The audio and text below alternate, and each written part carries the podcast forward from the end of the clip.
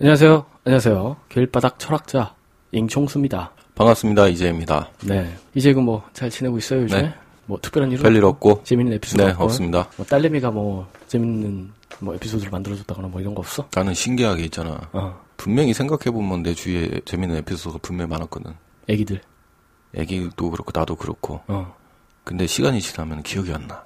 다 까먹어. 그래서 나는 재밌는 얘기를 할 줄을 몰라요. 너무 약간 냉소적으로 사는 거 아니야? 아니, 냉소적이 아니고 그 당시의 상황을 그냥 즐기고 잊어버린다는 거지. 그래가지고 나는 친구들 뭐 만나서 오랜만에 옛날 얘기 할 때도 기억이 잘 안 나? 아니 친구가 말해야 기억이 나. 내가 먼저 아. 예전에 이, 이 새끼 뭐 이랬다 이런 거를 말을 아- 못해. 근데 보통 이렇게 만나면 기억이 나지 않냐? 이렇게 마들렌처럼 이렇게 솔솔 향기가 난다든지. 아니 임팩트가 굉장히 강한 뭐 어떠한 이벤트라면은 그러니까 어. 예를 들면은 내 친구가 뭐 이- 이런 거 하나는 기억이 나는 거지. 그 대학교 때 친구가 이제 그 개강 모임, 개강 음. 파티 뭐라고 하냐? 개강 모임이 개강 모임, 어. 개강 모임 때 술이 취해가지고 형한테 깝치다가 싸대기 맞았다. 뭐 임팩트 세네. 이런 거는 이제 놀릴 만한 거니까. 그치. 그래서 그 친구한테는 아바 깃방맹이 뭐 음. 이런 식으로 별명을 붙였었고.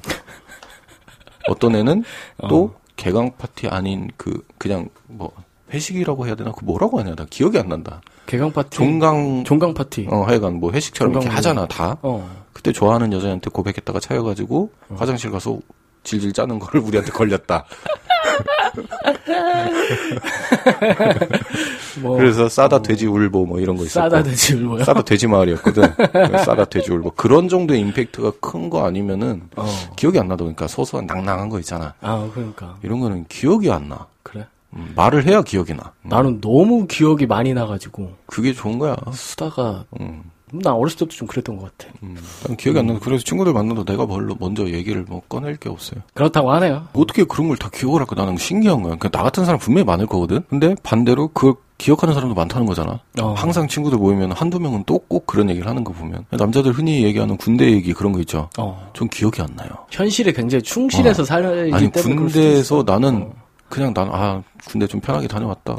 음. 아, 나는 할- 견딜만 했었거든. 음. 뭐 괴롭히는 사람도 없고 내가 괴롭히는 사람도 없고 그냥 재밌었어. 그냥 그 기억밖에 없어. 아 재밌었다. 힘들었다 뭐 이런 거보다는 그냥 음. 전체적으로 추상적으로 군대 어땠어? 괜찮았어. 이러니까 할 말이 없지. 그 대화가 장- 단절이 되고요. 그 군대에서 굉장히 재밌는 일이 많았는데. 굉장히 많았거든. 음, 지금 그치. 생각해도 한두 개는 분명히 있, 는데 음. 이게 뭐 기억이 잘 안 나요. 음. 어, 멍청해서 그런가 모르겠는데 그런 생각을 해서 그 이게 컴퓨터로 치면은 아니면 핸드폰 치면은 오래된 메시지는 자동으로 삭제되는 것처럼 오래된 번호는 자동으로 이렇게 통화 목록에서 삭제되는 것처럼 그런 식으로 순차적으로 밀리고 있는 것은 아닌가. 근데 그럼에도 그건 하드웨어에서 잠깐 사라질 뿐이지 음, 이미 우리의 잠시 잠재의식 무의식은 가지고 있어요. 네. 뭐 디지털 포렌식으로 또 네. 복구를 하면은 또 나오겠지. 걱정 안 해도 돼. 어, 그 문제는 아니다. 네. 어. 네, 뭐 그렇습니다. 기억력이 안 좋아요. 그냥 음. 음, 암기력도 안 좋고 좀 그래요. 자고력이 좋으니까 뭐 괜찮아. 음. 음, 그렇습니다. 우리가 이제 지난 시간에 이제 구조 이야기를 하면서 이제 사랑에 대한 강조를 하기도 했습니다. 그리고 이제 뭐 관계에 대한 이야기도 굉장히 많이 했었고요. 네. 어, 그 사이에 뭐 좋은 것도 있고 안 좋은 것도 있고 그 관계가 언제나 반전될 수 있다는 사실도 어, 이야기를 했었습니다. 그러면서 이제 사랑을 강조하기도 했었고 우리가 이제 1984 소설을 통해서 뭐 이야기를 좀 인야, 인용하기도 했었습니다. 네. 네. 사랑은 인간이 뭐 중심, 일자에 정하는 유일한 길이다. 그 방향은 항상 타자를 향하게 되어 있다라는 사실도 이야기를 했었습니다. 그리고 네. 방점 찍은 게 우리는 그 사랑을 갈구함에 따라 생산하는 욕망을 어, 지니는 하나의 타자다.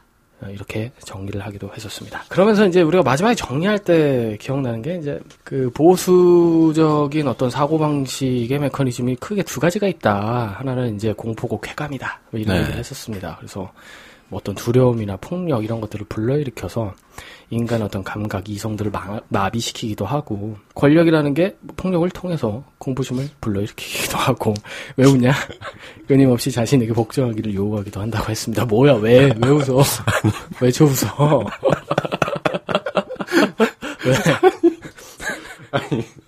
고개 아니 정말 미안한데 어. 죄송합니다. 음. 아니, 고개를 딱 돌렸는데 어. 저 마우스패드가 너무 더러운 거야. 어, 뭐 어떻게 오줌 쌌니? 아니 저게 아유, 한- 야, 저거 예전에 나랑 같이 너 구로 살 때 맞아. 이마트 가가지고 산 거 저거잖아. 어 맞아 맞아. 급해도 맨처음 된 거잖아요? 그 사이에 5년 6년 됐네. 5년 됐네. 아니, 진짜 오줌 싼 오줌질인 것 같아. 이거, 아니. 이거 안 빨았어, 한 번도? 저거 빨아도 어, 안 없어지는 거지. 저 왜냐면은 이게 기름이야 사람. 그 손목에 나는 기름, 땀 뭐 이런 거니까. 아니, 저 위에다 다시 또 손목을 쌌다니 떼고 씨, 한다는 이게 시커멓구만. 야 오줌 싸면 시커멓 시커멓냐? 아니, 누래서 그래. 아니, 저 여기에 손을 또 대고 한다는 거 아니야? 그러니까 이게 참 익숙한. 그 손으로 얼굴을 또 갖고 갈 거고. 아 나 손은 자주 씻는 편이라 걱정하지 마. 아니, 뭐 매번 뭐 마우스 만질 때마다 씻는 건 아니잖아. 아니 그렇긴 하지. 그러고 거시기도 만질 거고 막. 거시긴 하지. 성병 걸려, 이 새끼야. 갑자기 왜 글로 또 비결이 되냐? 이게 이 너무. 더럽잖아, 진짜, 인간적으로. 아니, 나도 웬만하면은, 아, 더, 나도 더럽게, 좀 혼자 살면 되게 더럽게 살아서, 어. 좀 그런갑다 하겠는데, 이거, 이건 좀 심하지. 아 다른 거는 또 전반적으로 깨끗한 편이니까. 아니. 예. 근데 지금 내가 예민한 건지 모르겠는데, 저쪽에 있는 먼지 쌓인 게 보인다니까, 이게. 아 컴퓨터 저 모니터는 안 쓰는 거라. 아니, 모니터 밑에 책에, 도시 설계 위에, 지금. 아 저거는 이제 모니터 받치는 거니까. 어. 저건 안 쓰는 책이니까 저기다 받치는. 그러니까 병이 안 걸릴 수가 없는, 지금, 혼자 이 살면 다 환경을- 그래. 뭐 어쩔 수 없어. 너도 그 혼자 살 때 그랬잖아. 너 혼자 살 때도 더 더러웠어. 아, 나도 더러웠지, 물론. 근데 어. 지금은 아니잖아. 아 너는 당연히 반려자가 있으니까 그런 것이지. 그러니까 이 친구의 어떤 이런 외로움과 고독함을 이- 이해하지 못하니. 미안한데, 나. 혼자 있는 걸 좋아해서. 나도 혼자 별로 있는 거 좋아해. 고독함은 안 느끼는 편이라. 난 고독함을 즐기는 편이라. 아, 좋아해. 글 쓸 때는 참 도움이 많이 돼. 고독함과 더러움은 좀. 아이씨, 야. 더러운 건 더러운 거고, 고독함은 고독, 우, 고독하, 우아하게 고독할 수 있잖아. 고독함에 무슨 우아함이 필요하겠어? 어? 시인이 그랬니? 어? 뭐라고. 기영수. 시인이 그랬겠어? 아니라고. 아이고, 더럽게 사셨다, 그분들이. 그냥 사는 거야. 야, 적당히. 어, 좀 이렇게 면역력도 길러주면서 사는 거지. 비겁한 변명입니다, 여러분. 네, 제가 좀 더러워요. 네. 그래요. 음. 어느 한 곳이 깨끗하면은 더러운 곳이 생길 수밖에 없어. 어. 나 신경을 전혀 못 썼네. 아예 인지도 못했어. 나도 지금 처음 봤다, 야. 네가 말해주니까 나 나도 이. 지금 딱 눈에 띄네, 이게. 진짜 더럽다. 아니, 이 친구가 자꾸 우리 집에 와가지고 이제 지적을 한단 말이야. 우리 집 옆에 이제 여- 저기 흡연실도 더럽다고 이제 한마디 툭 던지더라고. 그래서 나 오늘 청소를 했거든. 음, 어, 닦았어, 바닥을. 음. 어, 바닥도 닦고, 좀 정리를 좀 하고. 또 이렇게 쿠사리를 주네. 하나 주문해줘? 어, 주문해줘. 아, 야, 다이소 가면 5천원이면 팔어. 아, 주문해. 사줘. 사줘, 이 새끼야. 장패드로 주문해줄게, 장패드. 아, 그러니까 쿠팡에서. 이런 걸 생각을 하잖아. 나 사실 지금 마우스도 지금 바꿔야 되고 잘 안 돼. 더블 클릭이 막 혼자 되고 one click 했는데. 일단 나가면서 사자. 지금 밥 먹으러 가는 게. 그래, 생각난 김에 사야 돼. 생각난 김에 사야지. 저 모니터 받침대도 나 진짜 되게 꼴배기 싫어 죽겠는데, 지금. 저거 7년인가 된 거. 저거 이거 우리 방송장에 하면서 저 방송 케이스야. 와, 연애 좀 하면 안 되냐? 아, 아직 그럴 때 아니야. 아, 그런 마음이 안 생겨. 진짜 솔직히 요즘에는 성욕이 들지언정 연애하고 싶은 마음이 요즘 없어, 사실. 야, 가끔 나 이런 이런 시기가 있어, 내가. 뭐, 뭐 지금까지 그랬잖아, 뭔 이런 시기야. 아, 이런 시기가 있다고, 그러니까. 어. 뭐 이런 시기야, 헤어지고 계속 똑같은 지금. 아이, 그 시기가 너무 길잖아. 쌔바닥이 길다, 내가. 아, 까먹었어, 씨. 아, 오랜만에 방송하니까 지금 제가 앞에 이제 했던 에피소드를 좀 정리를 하면서 여러분들 기억을 좀 상기시키는 지금 작업을 하고 있는데 댓글 들어왔어. 이런 권력이라는 게 폭력을 통해서 공포심을도 불러일으키기도 하고 끊임없이 어떤 자신에게 복종하기를 더 강요하는 그런 시스템에 우리가 놓여져 있다. 네. 그러면서 쾌감은 쾌락과는 좀 다르다고 이제 저희가 또 설명을 드렸어요. 쾌락은 어떤 주체성을 잃지는 않지만 쾌감이라는 것은 주체성을 잃기 때문에 마약과 이제 비교하기도 하고 그랬습니다. 음. 음. 그래서 이제 구조가 공포를 통해서 인간을 지배하는 대표적 방식을 보여주는 게 이제 소설 1984를 음. 이제 설명을 드렸었죠. 반면에 구조가 쾌감을 통해서 어, 인간을 지배하는 대표적인 방식을 보여주는 소설이 있습니다. 그게 바로 올더스 헉슬리 작가의 멋진 신세계입니다. 네. 네. 멋진, 뭐, 안 돼? 발음이? 멋진이 안 돼? 먹진이라고 자꾸 다녀. 멋진 신세계. 네. 음, 잘 됩니다. 네. 이 올더스 헉슬리 작가가 1932년에 어, 무려 1984보다 더 빨리 발표했었던 디스토피아 소설입니다. 네. 음. 1984 그리고 우리들이라는 작품과 함께 디스토피아 소설의 3대 고전이라고 보시면 음. 될것 같습니다. 네네. 네. 과학 문명이 극도로 발달한 가상의 미래를 배경으로 하고 있어요. 그러니까 소설상에서 시간은 AF 632년이라고 합니다. 네. 근데 서기로 따지면은 2540년 정도 된다고 해요. 그렇죠. 그러니까 네. 이게 포드 혁명이라고 해갖고 포드 때문에 음. 이게 그 굉장히 문명 발달을 확 했단 말이에요. 음. 그래서 이제 뭐 리셋하고 다시 사는 거지 뭐. 어 AF 그러니까 After Ford 음. 32년 이렇게 가는 거야. 이제 서기로 따지면 이제 네. 2540년이 되는 거고요. 음. 음. 헉슬리는 이제 과학의 발전의 역사를 보자면 약 600년 후에는 이 미래가 멋진 신세계와 같은 세상이 도래할 것이라고 만들어낸 어떤 연도라고 보시면 될 것 같습니다. 네. 음, 1984랑 같은 디스토피아 소설로 분류가 되잖아요. 음. 네. 그런데 두 소설의 그리는 이 디스토피아가 형격하게 다릅니다. 네. 그러니까 대전쟁 이후에 거대한 세계 정부가 또 들어서요. 음. 여기서는 똑같아요. 네. 그러니까 모든 인간이 인공수정으로도 태어나고 아이들의 양육과 교육은 전적으로 국가가 책임을 집니다.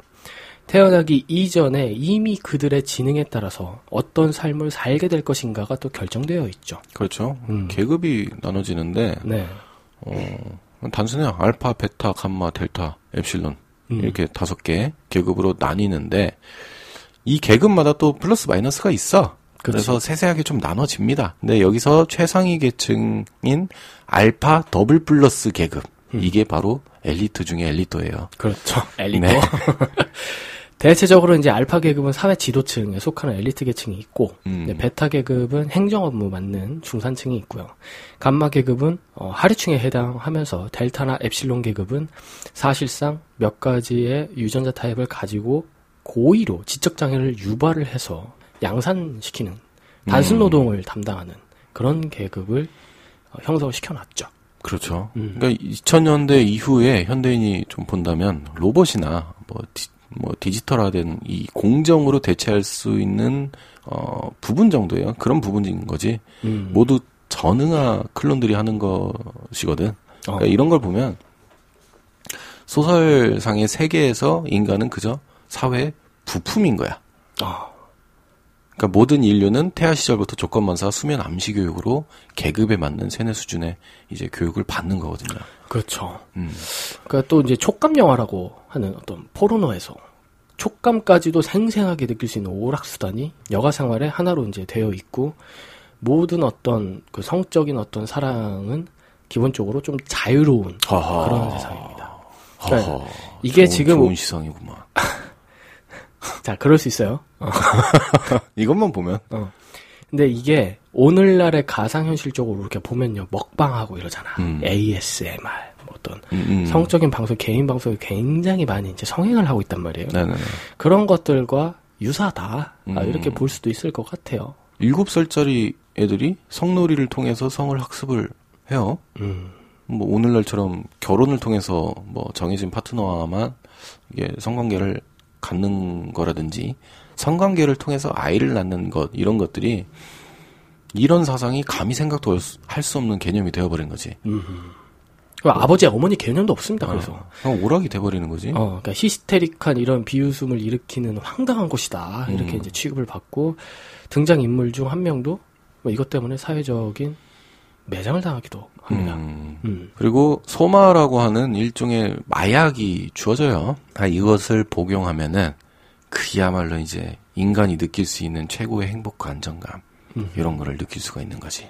그렇죠. 무릉도원이요. 무릉도원이라고 볼 수도 있죠. 여기까지만 보면요. 음. 어. 그러니까 이곳에서는 이제 공장제 대량 생산의 고환자인 헨리 포드를 신적인 존재로 이제 받아들입니다. 네. 첫 번째 포드 모델인 T의 생산 생산일을 그 AF라고 아까 얘기했잖아요. 네. After Ford라는 연도의 기준으로 삼기도 하고요. 음. 그리고 작중에서 이제 신이라는 말이 어, 들어가 있는 격언에서 신만 포드님으로 바꿔요. 아, 음. 영어로 쓰면 좀 재밌는데 My Lord라고 하잖아. 네. 나의 신 이런 식으로. 근데 My Ford 아, 이런 식으로 이제 한 글자만 치환시켜 가지고 표현하기도 합니다. 음. 이런 장면이 굉장히 많이 나와요. 음. 음, 오브라이언처럼 뭐 이야기하기도 하죠. 그리고 그리스도교의 상징인 십자가가 있잖아. 어. 그러니까 여기가 위가 잘려 있어. 그래서 T로? T로 바꿔버린 거야. 아하. 포드 모델 첫 번째. 아. 어. 상징적인 의미죠. 종교 같은 거죠. 그렇죠. 음. 이게 얼핏 보기에는요, 진짜 멋진 신세계처럼 보입니다. 네. 어, 독자들 중에서도, 아, 좋은데? 바로 피드백 오잖아. 아, 바로 나오지. 어. 와, 좋은데? 네, 해외 SF 세계관 관련 이 스레드에서는 정 디스토피아가 도래할 거라면 차라리 멋진 신세계 같은 이런 상황이 올 것이다. 그런 말들이 종종 그게 오기도 나을. 거다. 음, 어, 음. 그렇지. 그러니까 1984나 매트릭스처럼 이런 것들 세계관이 완전 시궁창이잖아요. 그렇죠. 근데 이거는 멋진 신세계는 상당히 어떻게 보면 얌전한 편이고 사람으로서는 행복하게 살 수는 있을 것처럼 보이니까요. 음, 예. 그래서 어, 나쁘지 않는데 좋은데 이렇게 생각할 수밖에 없는 거지. 그렇죠. 그러니까 이게 굉장히 무섭다는 음, 점이죠. 네. 그러니까 작품 속 세계는 인간의 선택과 자유의지가 이미 없어. 말살이 됐어. 음, 철저하게 세뇌되어서 살아가고 그것을 자각하지도 못하면서 생명에 대한 존엄성과 책임과 윤리가 이미 등한시되어 있고 겉보기엔 되게 그럴듯해 보이잖아요. 너무 자유롭고 싶고 네. 이런 멋진 신세계로 인식한다는 점이 굉장히 무섭다는 점이에요. 그렇죠. 네. 어쩌면 올더스 억슬리는 사람들이 이 멋진 신세계를 동경하는 점을 가장 우려했을지도 모른다는 거지.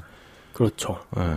그런데 기술이 발전할수록 양극화 현상이 심화되고 있잖아요, 사실. 네. 인간미도 점점 사라져 가고 있고요.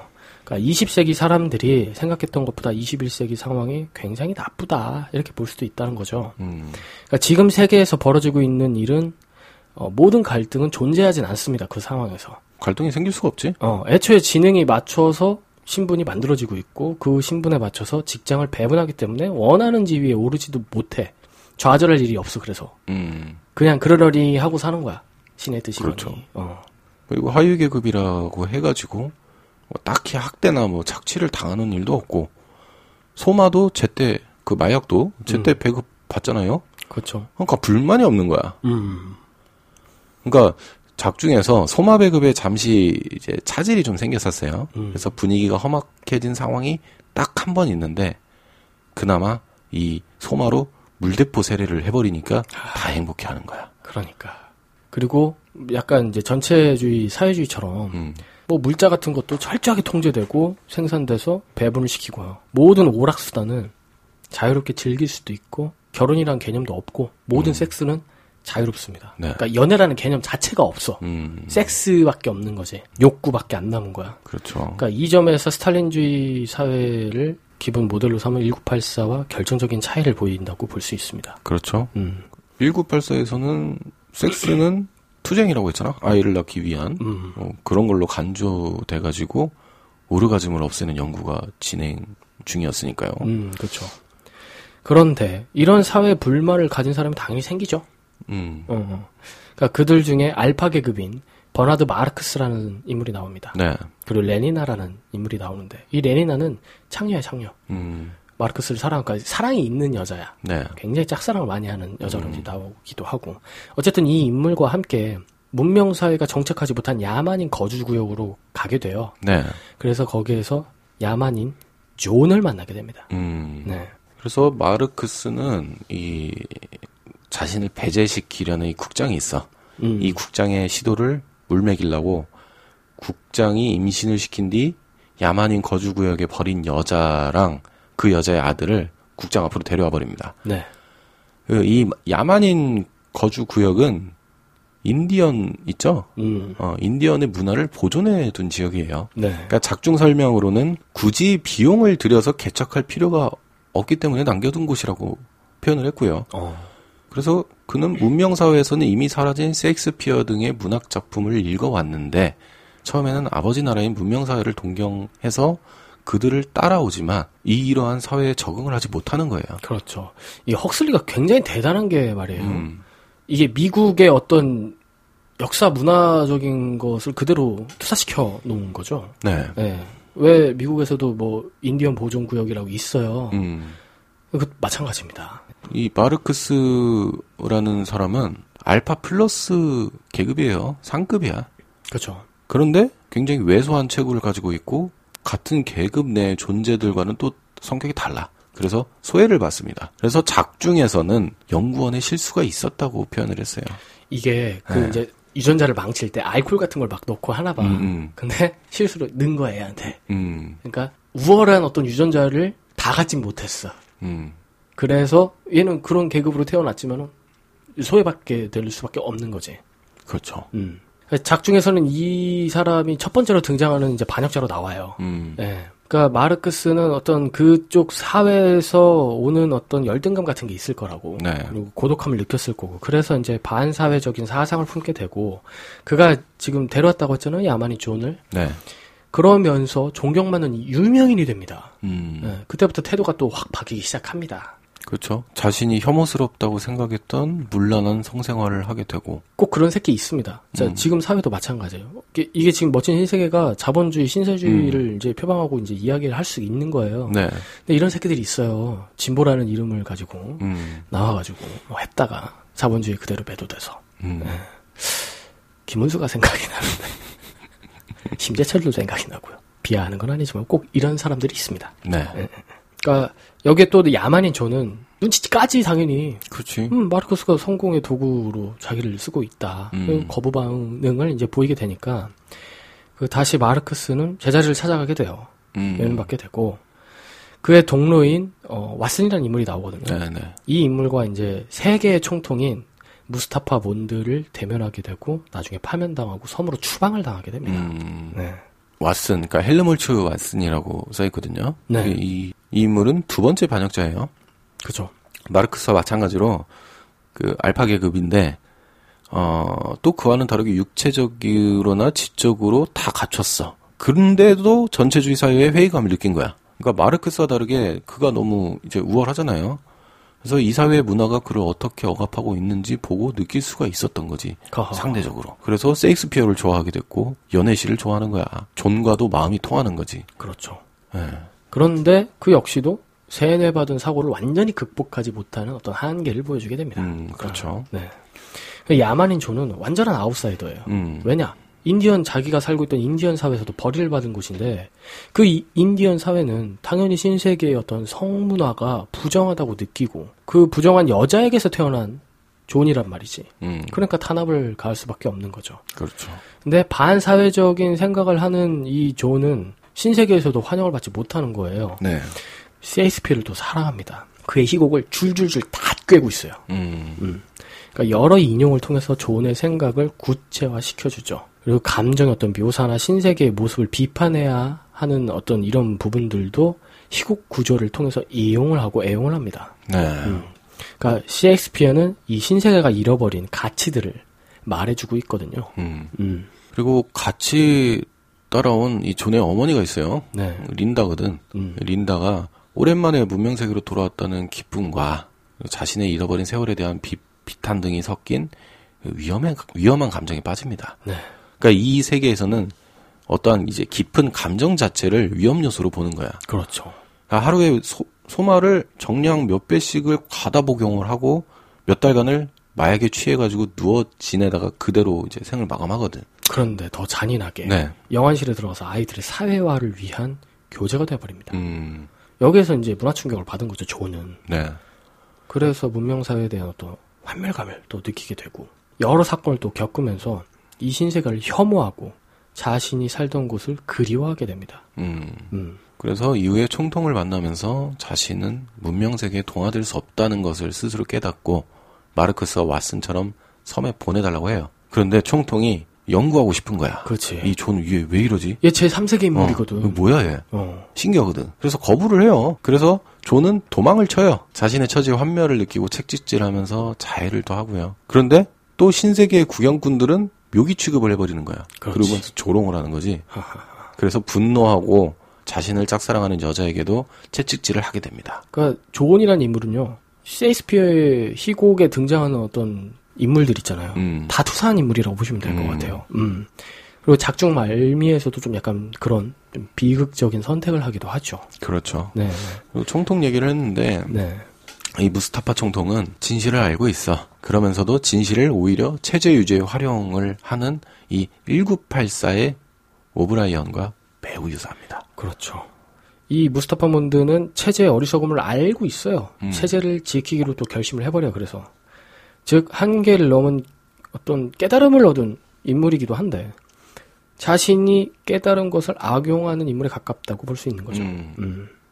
그러니까 작중에서 모습을 보더라도 다른 인물들은 뭐 셰익스피어의 작품이 이상하다 하면서 무시를 합니다. 근데 무스타파는 그 작품의 가치를 알기 때문에 그 작품에 감동을 받은 사람들을 섬으로 보내버리는 거야. 어, 그래서 사회로부터 격리해야 한다. 이것까지 판단할 수 있다는 인물이지. 그렇죠. 굉장히 연민한 인물로 이제 표현이 되는데 음, 이런 사람이 있었어요. 음, 그렇죠? 그러니까 이 왓슨에 대해서 개인적인 또 호감을 또 보이기도 합니다. 잘 알고 있거든요. 음. 음, 근데 그와는 별개로 그가 기존의 어떤 사회를 무너뜨릴 수 있는 어떤 위험 요소를 가지고 있으니까 네, 차단을 시켜버리는 거죠. 음, 음. 그리고 이제 이곳에서 아까 이제 파면시켜가지고 이제 보내잖아. 네, 이 귀양 보낸 섬이 나오는데 여기는 이제 지나치게 독창성이 뛰어나거나 성격이 특이해가지고 사회 체제 유지에 위협이 될 수 있는 사람들을 보내는 곳이에요. 음, 음. 그러니까 뭐 소마나 기존 사회 체제에 익숙해진 어떤 사람들은 이 섬으로 추방되는 것을 몹시 두려워하는 거죠.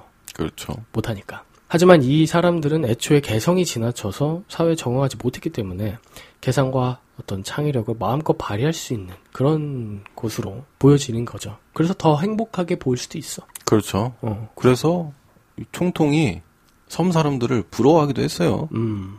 그러니까 총통 자신도 과거에 지나치게 개성이 강한 인물인 것이 드러났을 때 이 섬으로 갈 건지 아니면 자기 개성을 체제 유지에만 쓰는 대신 고위직에 오를 것인지 선택을 요구받았었거든. 그렇죠. 그리고 그때 고위직에 오를 것을 선택을 했습니다. 음. 그러니까 이 작품 말미에는 저기 귀향을 보냈던 마르크스나 음, 왓슨도 동화되기도 하여 그 섬 사람들에게 음, 어 그래서 차라리 이곳에 보내달라는 어떤 희망적인 메시지가 음, 담겨 있는 거 아닌가 뭐 그런 생각이 또 들기도 하는 작품이기도 합니다. 그러니까 지금 전반적으로 저희가 막 줄거리도 이야기하고 이제 이야기를 좀 드렸잖아요, 계속 네. 꾸준히. 근데 이게 나는 지금 세계와 크게 다를 바가 없다.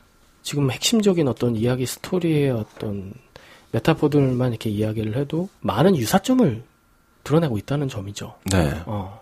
그래서 아 요즘 살만하지 되게 음, 뭐 이런 나이브한 생각을 갖게 되기도 한다는 생각을 좀 했습니다. 네, 어쨌든간 이 작품에서 가장 인상 깊었던 구절을 좀 인용을 해볼까 합니다. 네, 무스타파 총통과 존이 네, 이야기를 나눠요. 음. 독대를 해서. 근데 거기서 되게 인상적인 이야기가 나온단 말이지. 총통이 이런 얘기를 합니다. 자, 바로 이런 것을 두고 진보라고 하는 거야. 아무런 부적 없이 노인도 일을 하고 성행위를 한단 말이야. 노인이라고 해서 쓸데없이 축치고 앉아 시간을 허비할 필요가 없게 된 거라고. 게다가 불행하게 있을지라도 항상 소마가 대기하고 있지. 맛있는 소마 말이야. 휴일에는 반그램, 주말에는 1그램, 화려한 동방을 여행할 때는 2그램, 달나라의 영원한 암흑을 여행할 때는 3그램. 그곳에서 돌아오게 되면 시간이라는 것의 다른 쪽에 와 있게 되는 거지. 매일매일의 노동과 기분 전환이라는 견고한 대지 위에 안전하게 서 있게 되는 거라 이 말씀이야. 기분은 황홀해지고 풍만한 여러 여자들과 즐기게 되고 여러 곳의 전작이 골프 코스를 돌게 되며 이북의 친구. 문명에는 고상한 것이건, 영적인 것이건, 다 필요 없어. 이런 것들은 정치적 비효율성의 증상들이지. 우리처럼 제대로 된 이런 사회에서는 그 어느 누구도 고상하거나 영웅적일 필요가 없어. 전쟁과 배신과 이겨내야만 할 유혹과 보호해야 할 사랑의 대상이 있는 곳이거나 고상한 것이라든가 영적이라는 말이 통하는 거야. 그런데 미안한 말이지만 오늘날에는 전쟁이라는 것이 없어. 우린 누군가를 지나치게 사랑하지 못하도록 각별히 주의를 기울이고 있지. 우리에게는 배신이라는 것이 없어. 그렇게 되도록 조건반사 교육을 받기 때문이지.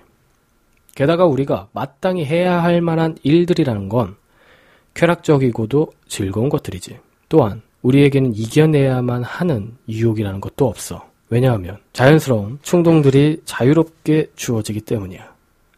그리고 만약 불행하게 되더라도 불쾌한 어떤 것이 발생한다 하더라도 우리에겐 항상 소마가 있지. 현실로부터 마음 편히 도피하게끔 만들어주고 적과는 화해를 하도록 해주면서 참고 인내하도록 만들어주는 그런 소마가 말이야. 과거에는 힘든 도덕적 훈련을 통해서만 비로소 이런 목적들을 달성할 수 있었지. 그런데 이제는 세상이 달라졌어. 반그램짜리 소마 정제 두세 알 정도만 먹어보게. 그러면 모든 것이 다 해결되지. 이제 너나 할 것 없이 누구나가 성인군자가 되었어. 소마덕 댁의 덕막이라는 것을 반쯤 병 속에 넣어가지고 다니게 된 거지. 눈물 없는 기독교. 이것이 바로 소마의 본질이야. 저는 불편한 것이 더 좋아요. 그러나 우린 그렇지 않다네. 우린 편한 것이 좋지. 하지만 저는 편안하고 안락한 것이 싫어요. 저는 신과 시와 진정한 위엄과 자유와 선과 죄를 원합니다. 그럼 자네는 사실상 불행한 권리를 원하는 셈이군. 그래도 좋습니다. 그래요. 전 불행할 권리를 원하는 셈이죠. 물론 뭐 늙고 추하고 성불능의 권리를 원하는 것도 당연하고 말이야. 어디 그뿐인가. 게다가 매독과 암에 걸리는 권리도 원한단 말이지. 뭐 먹을 것은 없어지고 이가 들끓고 미래에 일어나게 될 일, 끊임없이 걱정하고 장티푸스에 걸리고 말할 수 없는 각종 고통으로 고통받게 되는 그런 권리도 원하는 셈이지. 네, 좋습니다. 전 그런 것들을 원하고 있습니다. 힘드네요. 그냥 읽어.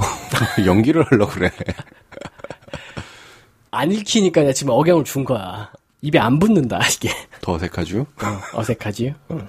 뭐, 어쨌든 간 여기에서 이제 나타나는 이제 조는 이제 얘기 나오잖아요. 자신의 욕망을 이제, 뭐, 이제 솔직하게 이제 이야기를 이제 하면서 본능적인 어떤 저항을 실천을 하고 있어요, 조는. 네. 음.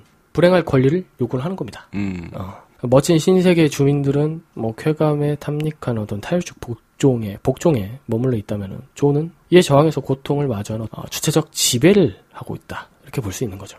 그렇죠. 음. 그래서 오늘날의 자본주의가 그리는 세계가 바로 멋진 신세계인 거예요. 그렇죠. 고통을 멀리하고 뭐 쾌감을 증대시키는 것을 문명의 진보로 여겨버리죠.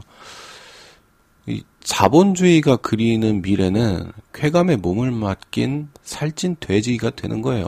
그렇죠. 어, 뭐 고통이나 죽음, 빈곤을 악으로 쾌감, 삶, 부 이런 것들을 선으로 생각하는 천박함을 극대화시킨 세계가 오늘날의 자본주의거든요.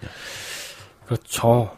그러니까 이런 세계가 진정으로 진보된 사회가 아니고 세계가 아니다. 뭐 고통이 부재되고 의미 없는 어떤 생명의 연장이나 뭐 연속적인 쾌감이 사실 진보라고는 볼 수 없다 음, 할 수 있죠. 네, 네네. 그러니까 제가 여기서 살짝 끊고 조금 치고 들어가고 싶은 게 사실 우리가 이제 저번 시간 때 어떤 막 그 정치적인 어떤 어 뭐 전복과 뭐 제도의 어떤 변화 뭐 이런 음. 것들을 해서 이제 약간 법에 의존하는 듯한 뭐 이런 얘기를 했단 말이에요. 음, 사실 그게 진보라고 사실 볼 수는 없어요. 그리고 잠깐 유행을 했었던 사회민주주의, 네, 적당한 배분, 뭐 이런 거 있잖아. 공정한 배분, 뭐 이런 거. 음, 뭐 이런 부분들도 사실 크게 나아지지 않은 거라고 볼 수 있거든요. 그 근본적인 문제를 탈피한 게 아니잖아. 그렇죠. 왜냐면 이 자본주의, 이 신자유주의에 기대해서 거기에 의존해서 뭐 발현된 사고라고 볼 수 있다고 보는 음, 거죠, 사실. 네, 음. 그래서 이제 거기에 대한 이야기를 제가 전 시간에 바로 C파트를 통해서 이제 이야기를 했었는데, 음. 그래서 굉장히 좀 우리가 좀 생각을 해볼 게 더 있는 부분이에요. 네, 예. 그래서 이제 어떤 이 자본주의의 비판적인 내용을 이제 지속적으로 이제 하는 건데 예전에 저희가 그 혼자 이제 짤교라는 걸 통해서 행동주의 실험 뭐 해가지고 뭐 스키너에 대한 이야기를 한번 한 적이 있습니다. 뭐 이재구는 안 들어봤겠지만 네, 그 스키너를 이제 연구한 사람이 있어요. 데이비드 린든이라는 사람이요. 거기서 네네. 이제 고삐 풀린 뇌라는 어떤 음. 책을 썼거든요. 음, 이 부분을 좀 인용해서 이야기를 좀 해보도록 하겠습니다. 네. 예. 1953년 몬트리올 피터 밀러와 제임스 올스는 수면과 각성 주기를 조절한다는 중내 망상계를 표적으로 쥐의 뇌에 전극을 이식하는 수술 후 외부에서 전기 자극을 주는 실험을 했다. 그러나 이식된 전극이 표적을 벗어나 중격이란 영역에 닿았고 예상치 못한 실험 결과를 보여주었다. 이에 흥분한 올스와 밀러는 스키너의 방을 개조해 지렛대를 쥐들이 누르면 이식된 전극을 통해 똑같은 위치의 뇌 부분을 직접 자극할 수 있는 방을 만들었다. 그리고 두 사람의 눈앞에서 행동신경과학 역사상 가장 극적인 사건이 펼쳐졌다. 쥐들은 자신의 뇌를 자극하기 위해서 시간당 무려 7,000번이나 지렛대를 눌렀다. 그들이 자극하고 있는 것은 호기심의 중추가 아니었다. 그것은 쾌감 중추이자 보상회로였고 그 활성화는 자연의 어떤 자극보다 훨씬 더 강했다. 쥐들은 물과 먹이보다 쾌감회로 자극을 더 좋아했다. 수컷들은 발전기의 암컷을 무시하고 지렛대를 눌러댔고 암컷들은 갓 태어난 젖먹이 새끼들을 내팽개치고 내팽개치고 잇따라 지렛대를 눌러댔다. 어떤 쥐들은 모든 다른 모든 활동을 제쳐두고 시간당 평균 2,000번씩 무려 24시간 동안 자기 자극을 가했다. 자발적 기하로 죽는 걸 막기 위해선 쥐들을 다른 곳으로 옮기는 수밖에 없었다. 그들에겐 이미 지렛대 누르기가 세상의 전부였다. 그러니까 이 자본주의는 이 소비를 통해서 끊임없이 이제 인간의 어떤 끊임없는 쾌감의 중추를 자극하는 시스템이라고 볼 수 있어요. 음, 네. 소비를 한번 시작하면 사실 끊을 수가 없거든요. 중독이야. 중독이 되는 거죠. 이게 일시적으로 오는 쾌감 같은 겁니다. 네. 그러니까 이 시스템에 빠져나와서 어떤 나와 세계의 관계나 세계에 대한 어떤 총체성을 생각하지 못하게 되는 거죠. 음, 그러니까 이제 방향이 잡히지도 않고 방향이 잡히지 않으니까 어떤 지역 말단적인 어떤 것에 그 집중하면서 살아갈 수밖에 없다. 음, 예. 문제는 이 소비의 쾌감, 알코올, 뭐 게임 쾌감에서 빠져나올 때 나를 돌아보는 어떤 자기의식이라는 거거든요. 네. 자기의식은 나의 어떤 찌질함이나 못남, 형편없음 이런 은연중에 이 알고 있거든요, 사실. 그렇죠. 그러니까 이제 그 영혼은 불안하고 그 어떤 방향성도 갖지 못하는 이 영혼은 불안한 의식을 달리기 위해서 또다시 소비하고 알코올하고 게임하고 이런 쾌감에 빠져들게 되는 거죠. 우리가 아까 그 이재군이 얘기했었던 쥐처럼 말입니다. 네. 음, 죽기 직전까지 쾌감을 탐닉하는 쥐. 위에 쥐 실험에서도 보듯이 그 중독은 타자를 받아들이는 관계가 부족할 때 발생을 하는 겁니다. 아, 예, 인간은 음, 낯선 감각이나 자극을 끊임없이 경험을 해야 되거든. 그렇죠. 그것도 타자와 함께. 음. 그러니까 우리가 이제 뭐 베트남 전쟁이나 뭐 이런 걸 보면요. 네. 사실 그 군인들이 사실 그 언제든지 자기 전화가 죽을 수 있거든. 네. 그러니까 이 관계가 어느 정도 이렇게 끈끈하다가도 단절이 되니까 음, 그러니까 이제 모르핀, 음, 음. 모르핀 중독에 이제 빠지는 거야. 네. 우리 한국 전쟁 때도 사실 그랬고. 음, 음. 어. 그러니까 이게 이 모르핀 중독에서 빠져나오는 방법은 결국 그 사람들이 귀국을 해가지고 가족들과 만났을 때 그 중독 끊어졌어 사실. 음. 완전히. 그 시- 실제로 그 연구 결과를 통해서 나오기도 했었고요. 그러니까 이 사회적 관계가 인간 존재 어떤 선언적인 어떤 조건이라면은 사회적 관계의 배제, 단절은 인간성을 말살하는 것이 된다. 이렇게 보는 거죠. 그렇죠. 음. 그리고 자본주의는 이것을 아주 잘 알고 있고요. 음. 마케팅, 뭐 경영학, 행동경제학 같은 걸로 인간의 사회적 본성을 예민하게 탐구를 한단 말이죠. 그래서 이용을 참 잘하죠. 네. 음. 그래서 전통적 사회적 관계를 단절을 시키면서 동시에 소비를 통해서 새로운 관계를 만들어 버려요. 그렇죠. 그러니까 모든 관계를 소비를 통해서 이루려고 할 때 인간의 어떤 끊임없는 관계에 대한 욕망과 타자에 대한 욕망이 소비로 그냥 대체되고 있다. 음. 이렇게 볼 수 있는 거죠. 그렇죠. 그래서 이게 이제 대리만족으로 느껴지는 게 뭐냐면 우리 먹방이나 네. 어떤 요즘에는 그 얼리 어답터라고 해가지고 이제 뭐 신제품 나와. 음. 그러면 이제 자기가 바로 못 사니까 음. 이 유튜브나 뭐 이런 것들을 통해 가지고 본단 말이야 SNS 통해 가지고. 그렇죠. 음. 그게 어떻게 보면 관계 단절을 시키는 어떤 매개로 지금 활용을 하게 되는 거죠. 그렇죠. 음. 그 자본주의의 원동력이 바로 거기에 있으니까요. 네. 그러니까 소비를 매개하지 않는 뭐 관계 형성, 뭐 소비를 매개로 하지 않은 타자와의 대면 뭐 이런 것들이 인간관계를 풍부하게 만들어 버린 거고, 음. 그러니까 여기서 저항의 지점이 되는 거예요. 그렇죠. 이 지점을 잘 파고든 게 이제 페이스북, 인스타그램 뭐 이런 음, 거죠. 음. 그러니까 페이스북 같은 경우에도 이제 관계를 매개로 하잖아요. 그러니까 관계 공유를 이제 매개를 하는 건데 네, 물론 지금은 많은 부분이 좀 상업화되어 있기도 하고 뭐 광고도 많이 하는데 페이스북이 가장 큰 가치를 가지게 된 이유는 관계라는 거죠. 그렇죠. 음, 누군가와 관계 맺고 있다는 것. 음, 근데 페이스북도 어쨌든 거대한 자본의 질서에 이렇게 편입이 되어 있잖아요. 그래서 이 네. SNS를 이제 뭐 비판하는 이유가 사실 처음에 나올 때는 이 순기능을 기대했단 말이에요. 음, 예. 그래서 긍정적으로 바라봤는데 아쉬움이 굉장히 많이 남는 거지. 그렇죠. 왜냐? 거기에서만 끝나거든요. 음, 안 만나요. 만남이 형성이 됐을 때 SNS의 순기능이 된다. 난 이렇게 보고 있거든. 그렇죠. 음, 음. 결국은 광고에 도배가 되어 있고 그렇지. 그래서 자본주의에 저항하는 것이 쉽지가 않은 거예요. 음, 끊임없이 창의적인 방법으로 새로운 욕망이나 욕구들을 어, 자본을 통해서 포섭을 해버리거든. 그렇죠. 이게 또 되게 무서운 게 자기가 인터넷 서핑했던 거 있죠. 네. 그 서핑했던 거를 매개로 해서 광고가 나옵니다. 음. 자신이 광, 그 관심을 빅데이터? 갖고 있었던 어. 음. 그 빅데이터를 통해 가지고 소름이 돋아요. 어 소름 돋아요. 뭐 쇼핑 목록 몇 개 봤는데 다음에 페이스북 갔는데 그 비슷한 것들이 막 올라와. 그러니까 존나 웃겨. 뭐 그리고 어떻게 알았어, 씨. 내가 소비한 어떤 동영상이나 뭐 이런 거 재밌는 거 있잖아. 음. 그것도 마찬가지야. 그치 유튜브도 그렇게 하지. 어.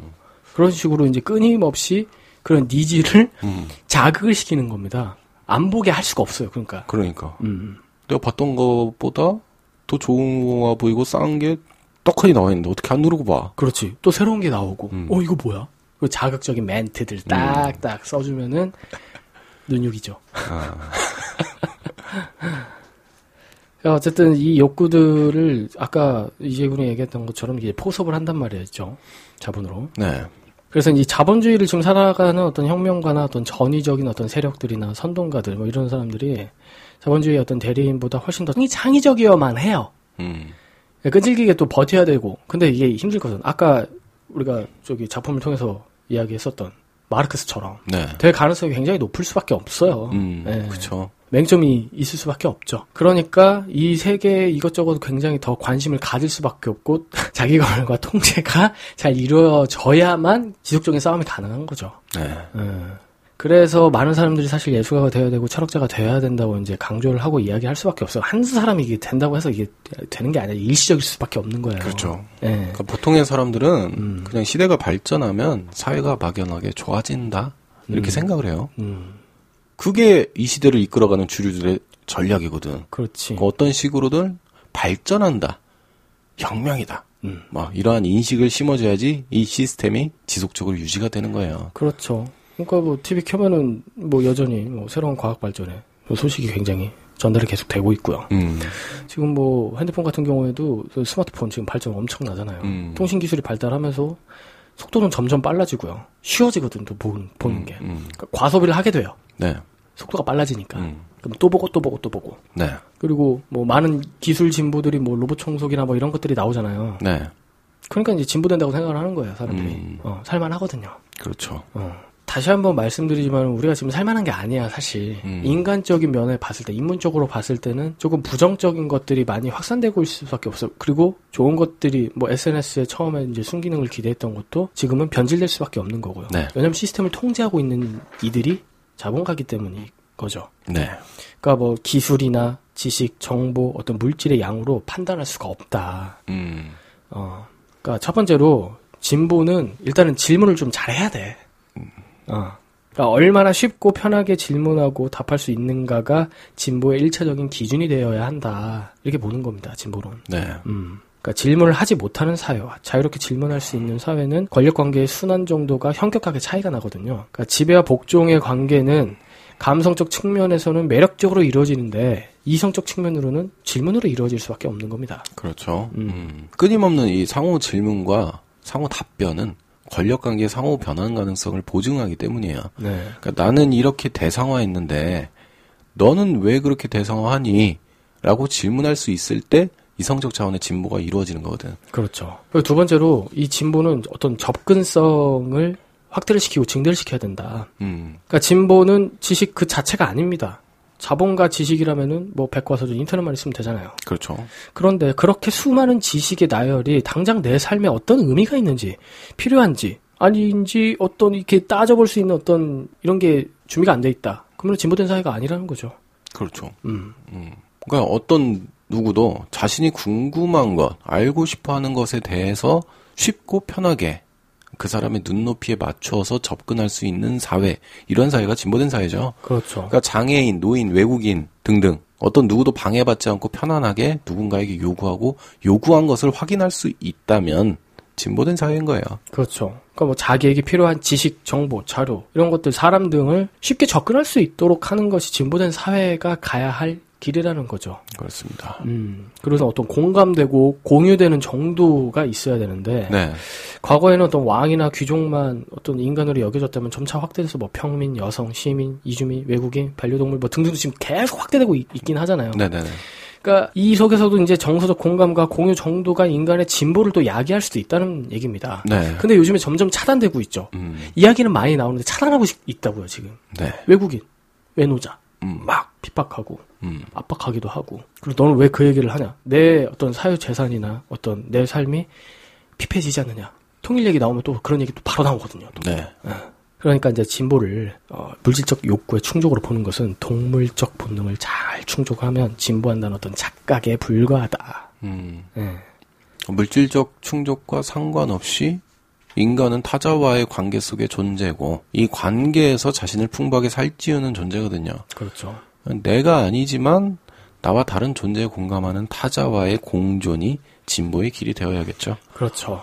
그래서 진정한 진보는요, 인류 중에서 매력을 뽐낼 어떤 주체적, 지배와 복종을 하는 사람이 많으면 많을수록 진보를 하게 되는 겁니다. 네. 그러니까 타율적 지배 복종이 많으면요, 사회가 아무리 깔끔하고 뭐 문제가 없이 돌아가는 것처럼 보여도 그것은 1984 빅브라더가 지배하는 사회, 무스타파 본드가 지배하는 멋진 신세계와 다를 바가 없다는 거죠. 네. 진보를 물질적 평등으로 설정하는 것이 중요한 요소기는 해요. 그런데 그것은 자본주의적 질서 속에서 특정한 위치에 자리 잡게 하는 것으로 환원될 가능성이 굉장히 높아요. 그러니까 그러니까, 음, 물질적 요소는 진보의 최소예요. 그렇죠. 최대가 아닙니다. 음, 그러니까 우리는 더 많이 요구해야 되는 거거든요. 그렇죠. 그래서 어떤 한 사회에서 그 진보는 자율적 지배 복종을 실현할 수 있는 주체가 얼마나 많은가 여기에 따라 결정이 되는 겁니다. 네. 그러니까 이게 욕망하는 기계로서의 인간이 스스로의 욕망을 발현시키는 겁니다. 네. 그러니까 구조 시스템이 시키는 게 아니에요. 그러니까 특정한 상황에서 자기만의 사건을 만들어내야 되고 그 결과 이전과는 좀 다른 새로운 되먹임 구조가 형성이 돼야 된다는 겁니다. 네. 그러니까 이러한 주체들이 많이 등장하면 할수록 사회는 진보한다. 음. 예, 이렇게 보는 거죠. 요즘 굉장히 획일화된 게 굉장히 많아요. 네. 음. 그래서 이제 우리가 지속적으로 계속 얘기를 해왔던 거는 저기 메카가 없고 막 이런 얘기 했었잖아. 네. 이런 사회를 꿈꿔야 된다는 거지. 어, 핵심은 그겁니다. 네. 그러니까 이 우리가 자꾸 이제 철학을 강조하면서 이제 이야기하는 건요. 철학하는 거는 사실 고민한다는 거거든요. 그러니까 지금 현재 우리가 이제 살고 있는 어떤 삶의 어떤 동기나 혹은 사회가 요구하는 어떤 동기 같은 게 있을 거란 말입니다. 그런 개념들, 뭐 요구하는 지식들 이런 것들을 점검할 필요가 있다는 거죠. 네. 예, 이것을 어느 정도 이렇게 인식하고 그것에 대한 어떤 상상력을 발휘할 때가 아닌가 싶어요. 음. 예. 지금 우리가 여기서 또 강조하는 것 중에 하나가 뭐 단순히 물질적 평등 설정을 하고 이것만 강조한다고 해서 되는 문제는 사실 아니다. 음. 뭐든지 다 잘 나눠야 되고 근데 이 잘 나누는 게 자본주의 내에서 잘 나눠야 되는 어떤 이런 시스템 자체도 사실 크게 한 발 나아가지 못했다라고 볼 수 있다는 점을 강조하고 싶은 겁니다. 네. 네. 그러니까 우리가 지금 방향을 어느 어디로 지정을 해야 되는 점도 고민해야 될 부분인 것 같아요. 네. 음, 굉장히 지금 비판적인 이야기는 하지만 여기에 우리가 지금 강조하는 부분은 사실 인디언 사회나 뭐 이런 어떤 제3세계에 대한 이야기들을 지금 많이 하잖아요. 거기에서 오는 가치들을 우리가 고민해야 봐야 될 때는 아닌가, 음. 예, 싶습니다. 네. 예, 지금 인문학 같은 경우에도 사실 이 자기개발서가 굉장히 많이 나오고, 무슨 잠언지처럼 세상은 그냥 이렇게 대충 살아야 돼. 음. 뭐 이런 식으로 막 이야기가 그냥 한두 마디씩 툭툭 던지게 돼요. 네네. 네, 그런 것들에 열광을 한다고요. 이게 어떻게 보면 이게 관계 단절에서 올 수도 있는 어떤 불협화음 같은 것이다라고 저는 생각을 해요. 그래서 비판을 많이 하기도 했었습니다. 그래서 이 부분이 어떻게 보면은 자살하는 것과 같다. 음. 극단적으로 표현해서 네네. 제가 이 얘기를 왜 하냐면요. 이게 살아있다는 거, 자살한다는 거에 대한 이야기를 이 자발적 자살이라는 게 그러니까 자발적 살인이죠. 어 이게 제가 이제 들레즈를 보면서 이제 생각을 했던 건데 들레즈가 이제 죽을 때 막 정신 장난도 막 일으키고 막 이런 얘기도 하고 병상에 결국엔 누워 있다가 갑자기 뭐 유서도 없이 누워 있다가 갑자기 자기가 베란다에 막 기어 올라가서 떨어져 죽었단 말이에요. 네. 의식했다는 거거든요. 이렇게 더 살아봐야 의미 없다라는 거를 자각했는지도 몰라요. 근데 우리는 과연 이 부분에서 무언가를 의식하고 있는가를 한번 생각을 해볼 필요가 있다. 자살을 선택하고 있는 건 아닌가. 뭐 이런 것들을 한번 생각을 해볼 필요가 있지 않을까 생각을 합니다. 네. 그래서 이게 좀 흥미로운 소설이에요. 뭐 1984도 한번 읽어보시고 그리고 뭐 헉슬러의 멋진 신세계도 한번 읽어보시면은 그냥 재밌을 것 같다는 생각이 듭니다. 음 그래요. 저희 방송이 막 생각하는 방송이 정말 가끔 올라와. 그잖아요? 네. 예, 이런 계기를 좀 마련을 하셨으면 좋겠고, 뭐, 저 같은 사람도 굉장히 좀 많이 나왔으면 좋겠어요. 그렇습니다. 제 메일, ingchonj, 골뱅이 gmail.com, 잉총수 gmail.com이에요. 뭐, 이곳에, 뭐, 의견이든 문의든, 뭐, 그냥 한마디라도 적어주시면 굉장히 좋을 것 같고요. 아, 그리고 마지막으로, 저기, 저희 방송에 간간히 좀 후원을 해주시는 분이 계세요. 음, 예, 뭐 소액의 어떤 후원을, 도네이션을 이렇게 막 해주시는데, 네.